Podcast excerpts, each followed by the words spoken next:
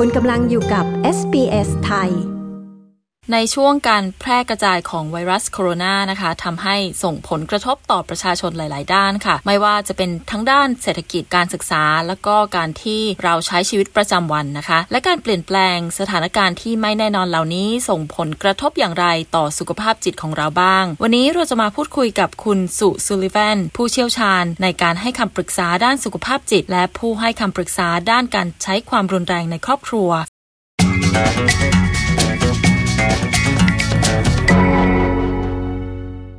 สวัสดีค่ะคุณสุสวัสดีค่ะ ในช่วงกักตัวนี้นะคะ คนต้องอยู่กับบ้านไม่ได้ใช้ชีวิตปกติที่ไปไหนมาไหน แล้วก็จะใช้เวลากับครอบครัวมากขึ้น ตรงนี้นี่มีข้อดีหรือว่าข้อเสียยังไงคะอ่ามองกันว่ามนุษย์เรามีหลายประเภทใช่ไหมคะเราก็คงจะมองว่าบางคนก็คงจะได้รับประโยชน์จากการ ได้อยู่บ้านอยู่กับครอบครัวนะคะ เพราะว่าไม่เคยมีสักครั้งที่จะมีโอกาสได้อยู่กันพร้อมหน้าพร้อมตา เพราะฝ่ายคุณพ่อบ้านอาจจะต้องออกไปทำงานนอกบ้านนะคะได้มีโอกาสได้อยู่กับลูกนานๆเลย แต่ครั้งนี้พอบรรยากาศของการล็อกดาวน์เกิดขึ้นแบบทำให้โดนบังคับ โดยปริยายให้อยู่บ้านใช่ไหมคะคราวนี้พอได้อยู่บ้านเนี่ยก็อาจจะได้เห็นกิจวัตรประจำวันของแม่บ้านนะคะ ที่ตัวเองไม่เคยเห็นมาก่อนเลยนะคะ ซึ่งพ่อบ้านบางคนอาจจะเคยแอบอิจฉาว่าโอ้ยตัวเองต้องออกไปทำงานนอกบ้านนะคะ แล้วแม่บ้านเนี่ยก็อยู่บ้านเลี้ยงลูกน่าจะสบายใช่ไหมคะคราวนี้พอมีโอกาสได้มาเจอหรือสัมผัสด้วยตัวเองแล้วคุณแม่บ้านเขาไม่ได้อยู่บ้านเฉยๆเลย เขาทำงานโน่นนี่นั่นนะคะ เราต้องดูแลลูกไปด้วย ต้องทำกับข้าวต้องเช็ดบ้านทำความสะอาดบ้านล้างเพื่อล้างชาม สารพัดงานบ้านที่จะต้องทำในแต่ละวันก็อาจจะตาสว่างขึ้นได้ว่าอ๋อที่เคยอิจฉาเนี่ยไม่ใช่แล้วใช่ไหมคะอันนี้ก็เลยมองว่าเออเป็นข้อดีเหมือนกันนะคะสำหรับคนที่ไม่ชอบออกจากบ้านอยู่แล้วเนี่ยก็ยิ่งดีแต่กันใหญ่เลยใช่ไหมคะเพราะว่าได้มีโอกาสอยู่บ้านสบายใจ แต่สำหรับข้อเสียก็อาจจะเป็นสำหรับคนที่ไม่ชอบบ้านนะคะ ชอบไปสังสรรค์ชอบไปคุยกับเพื่อนฝูงนะคะ การต้องอยู่บ้านก็อาจจะอัดนิดนึงนะคะ แล้วก็อาจจะเป็นที่มาของการ ตลอดแตกได้ง่ายๆนะคะซึ่งอันนี้เนี่ยถ้าเรามองในแง่ของความรุนแรงในครอบครัวสำหรับคนปัญหาในเรื่องของการควบคุมอารมณ์นะคะ ก็อาจจะก็ทำให้เกิดภาวะความกดดันแล้วก็ความกลัวอย่างเงี้ยค่ะ ซึ่งถ้าสมมุติว่าพี่จะถามน้องแอนนะคะว่าถ้าเรามองในแง่ของความรุนแรงในครอบครัวแล้ว การที่มีใครคนใดคนหนึ่งเนี่ยใช้ความรุนแรงในครอบครัวเนี่ยอยู่ในบ้านกับเราเนี่ยค่ะ มันจะรู้สึกเรื่องความกลัวเนี้ยค่ะนะคะ ถ้าพี่เสียบว่าสมมติน้องแอนกลัว ก็กลัวค่ะ ใช่ แล้วถ้าน้องแอนเสือเนี่ยน้องแอนจะทำไงคะก็อาจจะหลบค่ะ อาจจะไปคนละทาง หลบวิ่งหนีใช่ไหมคะค่ะ แต่ถ้าบังเอิญเสือตัวเนี้ยมันอยู่ในบ้านทุกวันล่ะคะน้องแอนคงทำให้เป็นเป็นโรคประสาทเหมือนกันค่ะ ก็คือไม่รู้จะทำยังไงกลัวก็กลัวเนาะแต่ก็ต้องเหมือนใจดีสู้เสือไหมคะนั่นแหละคือภาวะที่ผู้หญิงที่ต้องตกอยู่ในความรุนแรงในครอบครัว ต้องเผชิญในสภาวะนี้ค่ะ ที่หนีเสือไม่ได้ นะคะในโอกาสอื่น ๆ ที่ไม่มีการล็อกดาวน์เนี่ยเสือตัวนี้อาจจะต้องออกไปทำงานใช่ไหมคะผู้หญิงก็อาจจะที่โดนความรุนแรงในครอบครัวนี้ก็จะมีเวลาในการเบรกหายใจนิดนึงนะคะ กว่าที่เขาจะกลับมาบ้านนะคะ หรือบางวันเขาอารมณ์ดีไม่ทำอะไรในภาวะแบบนี้มันหนีไม่ได้ เพราะฉะนั้นเนี่ยในอารมณ์แบบนี้ค่ะที่ทำให้ผู้หญิงเนี่ยรู้สึกความกลัวแล้วก็ไม่มีโอกาสได้ได้ผ่อนคลาย ซึ่งมันจะนำมาสู่สภาวะทางจิตหลายหาหลายๆอย่างเลยล่ะค่ะ ค่ะ ถามถึงนิดนึงค่ะว่าสถานการณ์ที่ไม่แน่นอนที่เกิดขึ้นต่างๆเนี่ยนะคะ ไม่ว่าหลายๆ คนในประเทศออสเตรเลียเองเนี่ยก็อาจจะโดนลดชิฟงานหรือว่าอาจจะโดน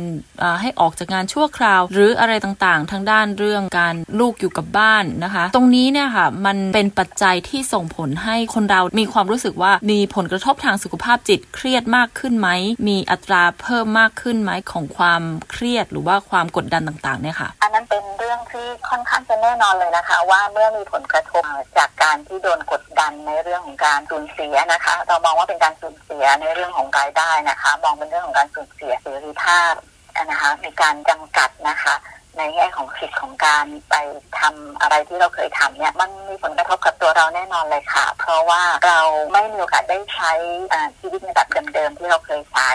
ก็ทำให้เรารู้สึกเครียดขึ้นแล้วโดยเฉพาะพ่อบ้านหรือว่า บ้านที่มีสภาวะของเรื่องของการเงินนะคะ ค่อนข้างจะสุดเทืองเนี่ยพอยิ่งโดนผลกระทบจากการที่ไม่มีเงินรายได้เข้ามาเนี่ย มันก็ยิ่งทำให้เครียดไปกว่าเดิมเป็นทางหมือนที่เราอาจจะได้เคยอ่านผ่านตาใน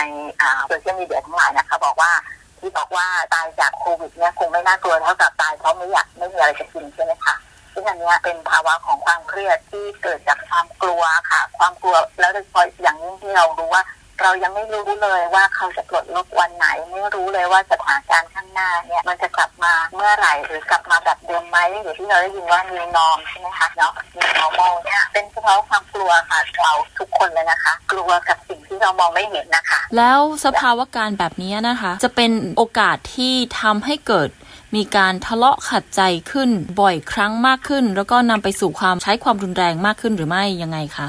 ก็ต้องเป็นพื้นฐานของแต่ละคนในเรื่องของการจัดการอารมณ์ของตัวเองด้วยใช่ไหมคะ เราจะไม่เหมาไปเลยว่าเมื่อไหร่ที่มีความเครียดเกิดขึ้นแล้วเนี่ยคนทุกคนจะออกมาแล้วว่าและตบตีไล่แทงกันถูกไหมคะใช่แต่มันขึ้นอยู่กับภาวะการจัดการอารมณ์ของแต่ละคน โดยเฉพาะถ้าเรามองในเรื่องของความรุนแรงในครอบครัวเนี่ยคนที่เป็นผู้ที่ใช้ความรุนแรงในครอบครัวเนี่ยเรามักจะเห็นว่าเขาจะมีเรื่องของการไม่สามารถที่จะควบคุมอารมณ์ของตัวเองได้เลย ใช้วิธีการรุนแรงกับ คนที่เป็นสมาชิกในครอบครัวด้วยกันนะคะ คนพวกนี้เขาจะไม่ไปใช้อารมณ์รุนแรงกับคนอื่นนะคะ เราอาจจะไม่เคยได้ยินมาเลยว่าอ๋อคนนี้เนี่ยเคยใช้ความรุนแรงกับในครอบครัวนะคะ เพราะว่ากับเพื่อนเอ่ยกับคนนอกบ้านเอ่ยหรือกับเพื่อนที่ทำงานหรือกับใครก็แล้วแต่ที่ไม่ใช่คนในบ้านนะคะ เขาจะไนส์มากเขาจะดีมาก แล้วเขาจะอาจจะไม่มีบุคลิกภาพที่ต่อให้เห็นเลยว่าคนคนนี้ก้าวร้าวนะคะ แต่นี่แหละค่ะที่เราเลยเรียกว่าเป็นความรุนแรงในครอบครัว เพราะว่าเขาดันมาใช้รุนแรงในครอบครัว เฉพาะกับคนที่บ้านแล้วเมื่อไหร่ที่เขาหาข้ออ้างอะค่ะได้ว่ามีความเครียดเอ่ยหรือบางคนที่เคยกินเหล้าใช่ไหมคะแล้วเมาอะไรเงี้ยก็เอามาลงที่คนที่บ้านเนี่ยค่ะไม่เคยไปลงที่คนอื่นแต่มาลงที่บ้านค่ะ อันนี้ก็เลยเป็นเหตุผลที่เราใช้ ช้เรียกของเรื่องของมีความรุนแรงแบบเนี้ยว่าเป็นความรุนแรงในครอบครัว เพราะว่าคนที่ทำความรุนแรงเนี่ยไม่เคยทำรุนความรุนแรงกับคนอื่นนอกบ้าน แต่กลับมาใช้ในคนในครอบครัวของตัวเองค่ะพี่ไม่อยากจะพูดว่าความเครียดพวกนี้เนี่ยมันจะต้องมาลงที่กลายเป็นการกระทำที่เป็นความรุนแรงในครอบครัวเสมอไปแต่โดยลักษณะอย่างที่อธิบายเมื่อกี้ค่ะว่า คนที่ใช้ความรุนแรงในครอบครัวนั้น ก็จะใช้กับเฉพาะของ ในครอบครัวตัวเอง เพราะฉะนั้นเนี่ยจะมีสาเหตุความเครียดหรืออะไรก็แล้วแต่เนี่ยจากไหนก็แล้วแต่เนี่ยค่ะมักจะมาลงกับคนในครอบครัว ทั้งนี้ก็เพื่อเหตุผลก็คือเรื่องของการควบคุมนะคะ แล้วก็การทำให้คนที่อยู่ในบ้านเนี่ยอยู่ในคอนโทรลของเขาอะค่ะ แล้วรู้สึกว่าเขาเนี่ยมี power ค่ะ อืมค่ะ ดูแล้วสถานการณ์ยิ่งเป็นสถานการณ์แบบนี้ก็ยิ่งน่าเป็นห่วงมากขึ้นนะคะ เพราะว่าไม่ได้ออกไปข้างนอกด้วย ก็อยู่แต่กับคนในบ้านก็สามารถที่จะปลดปล่อยความรู้สึกโมโห หรือกดดันหรืออะไรต่างๆ ก็ตามได้สะดวกกับคนในบ้าน มากยิ่งขึ้นค่ะ แล้วตอนนี้คือมีรายงานออกมาไหมคะว่ามีตัวเลขหรือว่าสถิติเกี่ยวกับการใช้ความรุนแรงในครอบครัวเพิ่มขึ้นหรือไม่คะช่วงนี้เท่าที่พี่อ่านนะคะจากรายงานของคอร์ดนะคะมีสถิติบอกบอกข่าวว่ามีตัวเลขนะคะเปอร์เซ็นต์สูงขึ้นถึง 39เปอร์เซ็นต์เลยนะคะ ที่ตำรวจได้รับรายงานแล้วก็แจ้งให้กับ ทางคอร์ดนะคะคือคือที่คอร์ดเนี่ยเขาจะรับเรื่องของการออกเอกสารเรื่องของที่เราเรียกว่า intervention order ใช่ไหมคะเพราะฉะนั้นเนี่ยผู้ที่ถูกทำร้ายนะคะผู้หญิงนะคะที่ถูกทำเรื่องของความรุนแรงในครอบครัวนะคะก็รายงานกับตำรวจใช่ไหมคะแล้วตำรวจก็จะออกอหนังสือเอกสารตัวนี้ค่ะที่เราเรียกว่า intervention order เนี่ยค่ะเพื่อที่จะเป็นการคุ้มครองผู้หญิงนะคะที่โดนความรุนแรงในครอบครัวนะคะไม่ทำให้ฝ่ายชายเนี่ยไม่สามารถที่จะมาทำร้ายได้อีกนะคะ เปอร์เซ็นต์ตัวนี้ค่อนข้างจะสูงนะคะ ซึ่งทำให้ตอนนี้เนี่ยทางศาลนะคะเขาก็ได้มีการพิจารณาเรื่องของการออกเอกสารเรื่องความรุนแรงในเรื่องของขอว่าเรื่องของ IVO เนี่ยค่ะคือ Intervention Order เนี่ยภายใน72ชั่วโมงเลยค่ะผู้หญิงสามารถที่จะ apply Intervention Order เนี่ยทางออนไลน์ได้นะคะ แล้วศาลก็จะพิจารณาภายใน72ชั่วโมงค่ะ เพื่อที่จะไม่ให้ฝ่ายชายเนี่ยค่ะได้ทำการรุนแรงที่เลยเถิดไปมากกว่านี้ค่ะก็อย่างที่ทราบกันนะคะ ว่าในชุมชนไทยของเราเองเนี่ย บางทีก็ไม่ได้มีญาติพี่น้อง ที่มาอยู่กับเราด้วยที่ในออสเตรเลีย ถ้าเกิดเรื่องความรุนแรงในครอบครัวขึ้นมาแล้วแจ้งไปยังตำรวจ หรือว่าหน่วยงานที่เกี่ยวข้องก็ตาม ตรงนี้เนี่ยเขาจะให้ความช่วยเหลือเรายังไงบ้างคะอ๋ออันนี้สมควรอย่างยิ่งเลยนะคะ ต้องโทรเลยนะคะ เพราะว่าความปลอดภัยในชีวิตและทรัพย์สินเนี่ยเป็นเรื่องที่ไม่ควรจะมองข้ามเลยนะคะ เมื่อโทรไปเนี่ยตำรวจจะมาที่บ้านนะคะของคนที่ผู้ที่รายงานนะคะ ซึ่งพอมาที่บ้านตำรวจก็จะพยายามสืบสวนนะคะ ว่าเกิดเหตุการณ์อะไรขึ้นนะคะ ซึ่งถ้าสมมุติว่าตำรวจค่อนข้างจะมั่นใจนะคะ สถานการณ์ณตอนนี้เนี่ยสิ่งที่ตำรวจจะทำก็คือว่าจะเอาฝ่ายชายเนี่ยค่ะที่เป็นผู้ที่ลงมือกระทำความรุนแรงเนี่ยออกจากบ้านค่ะ แล้วก็อาจจะไปสืบสวนสอบสวนใช่ไหมคะที่โรงพักหลังจากนั้นเนี่ยก็จะให้ไปพักที่อื่นค่ะ ให้ไปค้างที่อื่น เขาจะอนุญาตให้ผู้หญิงนะคะอยู่บ้านนะคะ ผู้หญิงและลูกเนี่ยจะอยู่บ้าน ส่วนผู้ชายจะโดนเอาตัวออก ของการที่ผู้ชายไปอยู่ที่ไหนเนี่ยตรงนี้เนี่ยถ้าผู้ชายมีที่อยู่นะคะเขาก็อาจจะไปอยู่กับญาติพี่น้องเพื่อนฝูงอะไรของเขาได้นะคะ ถ้าไม่มีที่อยู่เนี่ยฝ่ายชายก็สามารถนะคะตำรวจก็จะสามารถโทรให้ฝ่ายชายให้ฝ่ายชายโทรเองก็ได้นะคะ ไปที่หน่วยงานที่ช่วยเหลือผู้ชายนะคะ ซึ่งเขาเรียกว่า men's referral line อะไรอย่างนี้นะคะ หรือว่า no to violence นะคะ ซึ่งจะมีเจ้าหน้าที่ที่เป็นเป็น counselor นะคะ แล้วก็เป็นผู้ที่รับเรื่องตรงเนี้ย ให้คำปรึกษาฝ่ายชายว่าฝ่ายชายควรจะต้องทำอะไรยังไงต่อไปนะคะดังนั้นเนี่ยจุดเริ่มต้นที่ดีที่สุดคือโทรหาตำรวจเนี่ยค่ะแล้วตำรวจจะมาช่วยทำให้สถานการณ์เนี่ยค่ะดีขึ้นแล้วทำให้เราปลอดภัยขึ้นค่ะ ค่ะ แล้วถ้าข้อกังวลนะคะว่าเราอาจจะสื่อสารภาษาอังกฤษไม่ค่อยดี อาจจะไม่เข้าใจกลัวว่าตำรวจจะไม่เข้าใจ อธิบายให้ตำรวจได้ไม่เข้าใจอย่างถ่องแท้นะคะ ถึงสถานการณ์ที่เกิดขึ้น ตรงนี้นี่คือเราสามารถที่จะมีความช่วยเหลือยังไงได้บ้างคะใช้ล่ามได้เลยค่ะนะคะขออนุญาตนะคะบอกตำรวจว่าขอล่ามนะคะซึ่งตำรวจก็จะหาให้นะคะ ถ้าเราบอกเขาว่าเราจะไม่คุยอะไรทั้งสิ้นจนกว่าจะซื้อล่ามมานะคะตำรวจก็จะพยายามหาล่ามให้เราได้นะคะ ซึ่งการใช้ล่ามเนี่ยคือล่ามไม่จำเป็นต้องเดินทางมาที่บ้านนะคะ หรือที่สถานีตำรวจแต่ว่าสามารถที่จะโทรเข้าสายที่สถานีตำรวจเครื่องมือสื่อสารที่ตำรวจเขามีอยู่ได้นะคะ ค่ะ แล้วตรงนี้นี่คือเสียค่าใช้จ่ายไหมคะไม่มีค่ะไม่มีถ้าเป็นการติดต่อของเรื่องขององค์กรหรือหน่วยงานพวกนี้นะคะ จะไม่มีค่าใช้จ่าย แล้วความขัดแย้งแล้วก็ความรุนแรงที่เกิดขึ้นในครอบครัวเนี่ยนะคะอาจจะเป็น เรื่องที่เรื้อรังมานาน หรือว่าอาจจะเกิดขึ้นในช่วงนี้เนี่ย มันส่งผลกระทบยังไงกับสุขภาพจิตของเราบ้างอะคะคือความกลัวเนี่ยมันส่งผลต่อจิตใจมากนะคะ มันกระทบในการทำงานในรูปด้านของร่างกายและจิตใจเลยล่ะค่ะ เพราะว่าจะทำอะไรได้ในเมื่อกำลังยืนอยู่ต่อหน้าเสือถูกไหมคะ มือก็สั่นตัวก็สั่นใช่ไหมคะคือสถานการณ์ของของเขาเรียกว่าภาวะที่เหมือนที่น่าเคยได้ยินว่า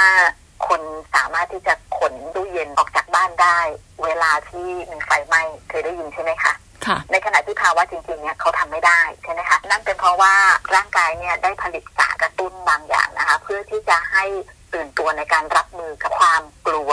หรืออันตรายอะค่ะ ที่กำลังเกิดขึ้นตรงหน้า เพราะฉะนั้นเนี่ยในด้านของจิตใจแล้วเนี่ยนะคะ คนที่กำลังอยู่ในสถานการณ์แบบเนี้ยค่ะ มันจะเหมือนกับสวิตช์ที่มัน alert ตลอดเวลาค่ะ ที่มันเปิดตลอดเวลานะคะ ซึ่งถ้า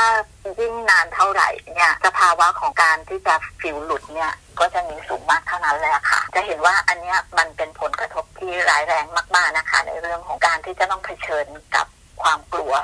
แล้วก็อันตรายที่ต้องมีปฏิกิริยาที่ร่างกายมีปฏิกิริยาต่อต่อการสมองสั่งการให้หลั่งสารกระตุ้นที่จะทำให้ร่างกายต้องตื่นตัวตลอดเวลาเนี่ยค่ะก็ในระยะยาวเนี่ยก็จะมีผลเสียมากก็อาจจะส่งผลหลาย ๆ อย่างตามมาเนี่ยในเรื่องของการภาวะซึมเศร้าภาวะความ เครียดความกดดันแม้กระทั่งความคิดจะฆ่าตัวตายนะคะคำถามข้อสุดท้ายนะคะ ขอถามเคล็ดลับค่ะ หรือว่าแนวทางนะคะ ที่จะทำให้การลดทอนความขัดแย้งในครอบครัวลงมาได้ หรือว่าเราจะทำยังไง ให้เรารักษาสุขภาพจิตของเราให้ดีขึ้นในช่วงนี้ที่จะพอรับมือกับความขัดแย้งต่างๆ ที่เกิดขึ้นได้ค่ะ ในส่วนความคิดของพี่นะคะ การไม่เข้าไป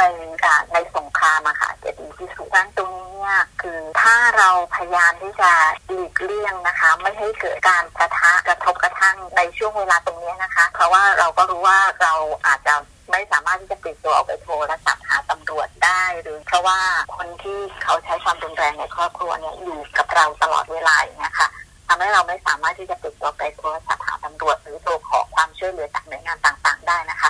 เพราะฉะนั้นเนี่ยถ้าทำได้พยายามนะคะ ที่จะหลีกเลี่ยงการประทะให้มากที่สุดนะคะ เพื่อที่จะรักษาตัวเราให้ปลอดภัยนะคะ ซึ่งอันนี้พี่เชื่อว่าผู้หญิงทุกคนที่ที่ปลอดภัยมาจนถึงทุกวันนี้ได้เนี่ยมักจะมีข้อนี้อยู่ในตัวเองอยู่นะคะ ที่คือพยายามจะหลีกเลี่ยงพยายามจะไม่ปะทะกระทบกระทั่งหรือทำอะไร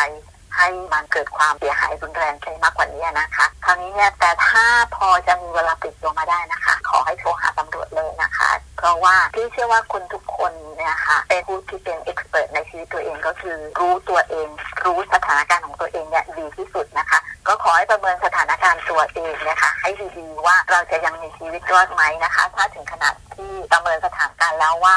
มันเสี่ยงสูงเกินไปเนี่ยก็อาจจะต้องทำอะไรบางสิ่งบางอย่างนะคะ เพื่อที่จะออกมาจากสถานการณ์ตรงนั้นนะคะ แต่ถ้าทำอะไรยังไม่ได้ในตอนนี้เนี่ยก็ทำตัวให้นิ่งที่สุดนะคะ แล้วตั้งใจลองลองฟังเขาพูดนะคะ เพราะว่าเวลาเราฟังเขาพูดเนี่ยเขาก็อาจจะเย็นลงหรือว่าผ่อนคลายลงและอาจจะไม่ลงมือลงไม้ที่ทำให้เราต้องบาดเจ็บทางกายนะคะทั้งใจ ไปมากกว่านี้นะคะ ค่ะสำหรับวันนี้นะคะ ต้องขอขอบคุณคุณสุมากเลยค่ะ ที่มาให้ความรู้กับเรานะคะก็ขอเป็นกำลังใจให้กับคนทุกคนที่อยู่ในสถานการณ์ที่กลืนไม่เข้าคายไม่ออกนี้นะคะ แล้วก็ขอให้รักษาสุขภาพกายสุขภาพใจให้ผ่านช่วงวิกฤตนี้ไปให้ได้นะคะ ขอเป็นกำลังใจค่ะ ค่ะ ขอบคุณค่ะ สวัสดีค่ะ สวัสดีค่ะ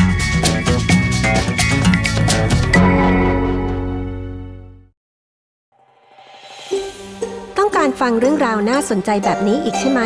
ฟังได้ทาง Apple Podcast Google Podcast Spotify หรือที่อื่น ๆ ที่คุณฟัง podcast ของคุณ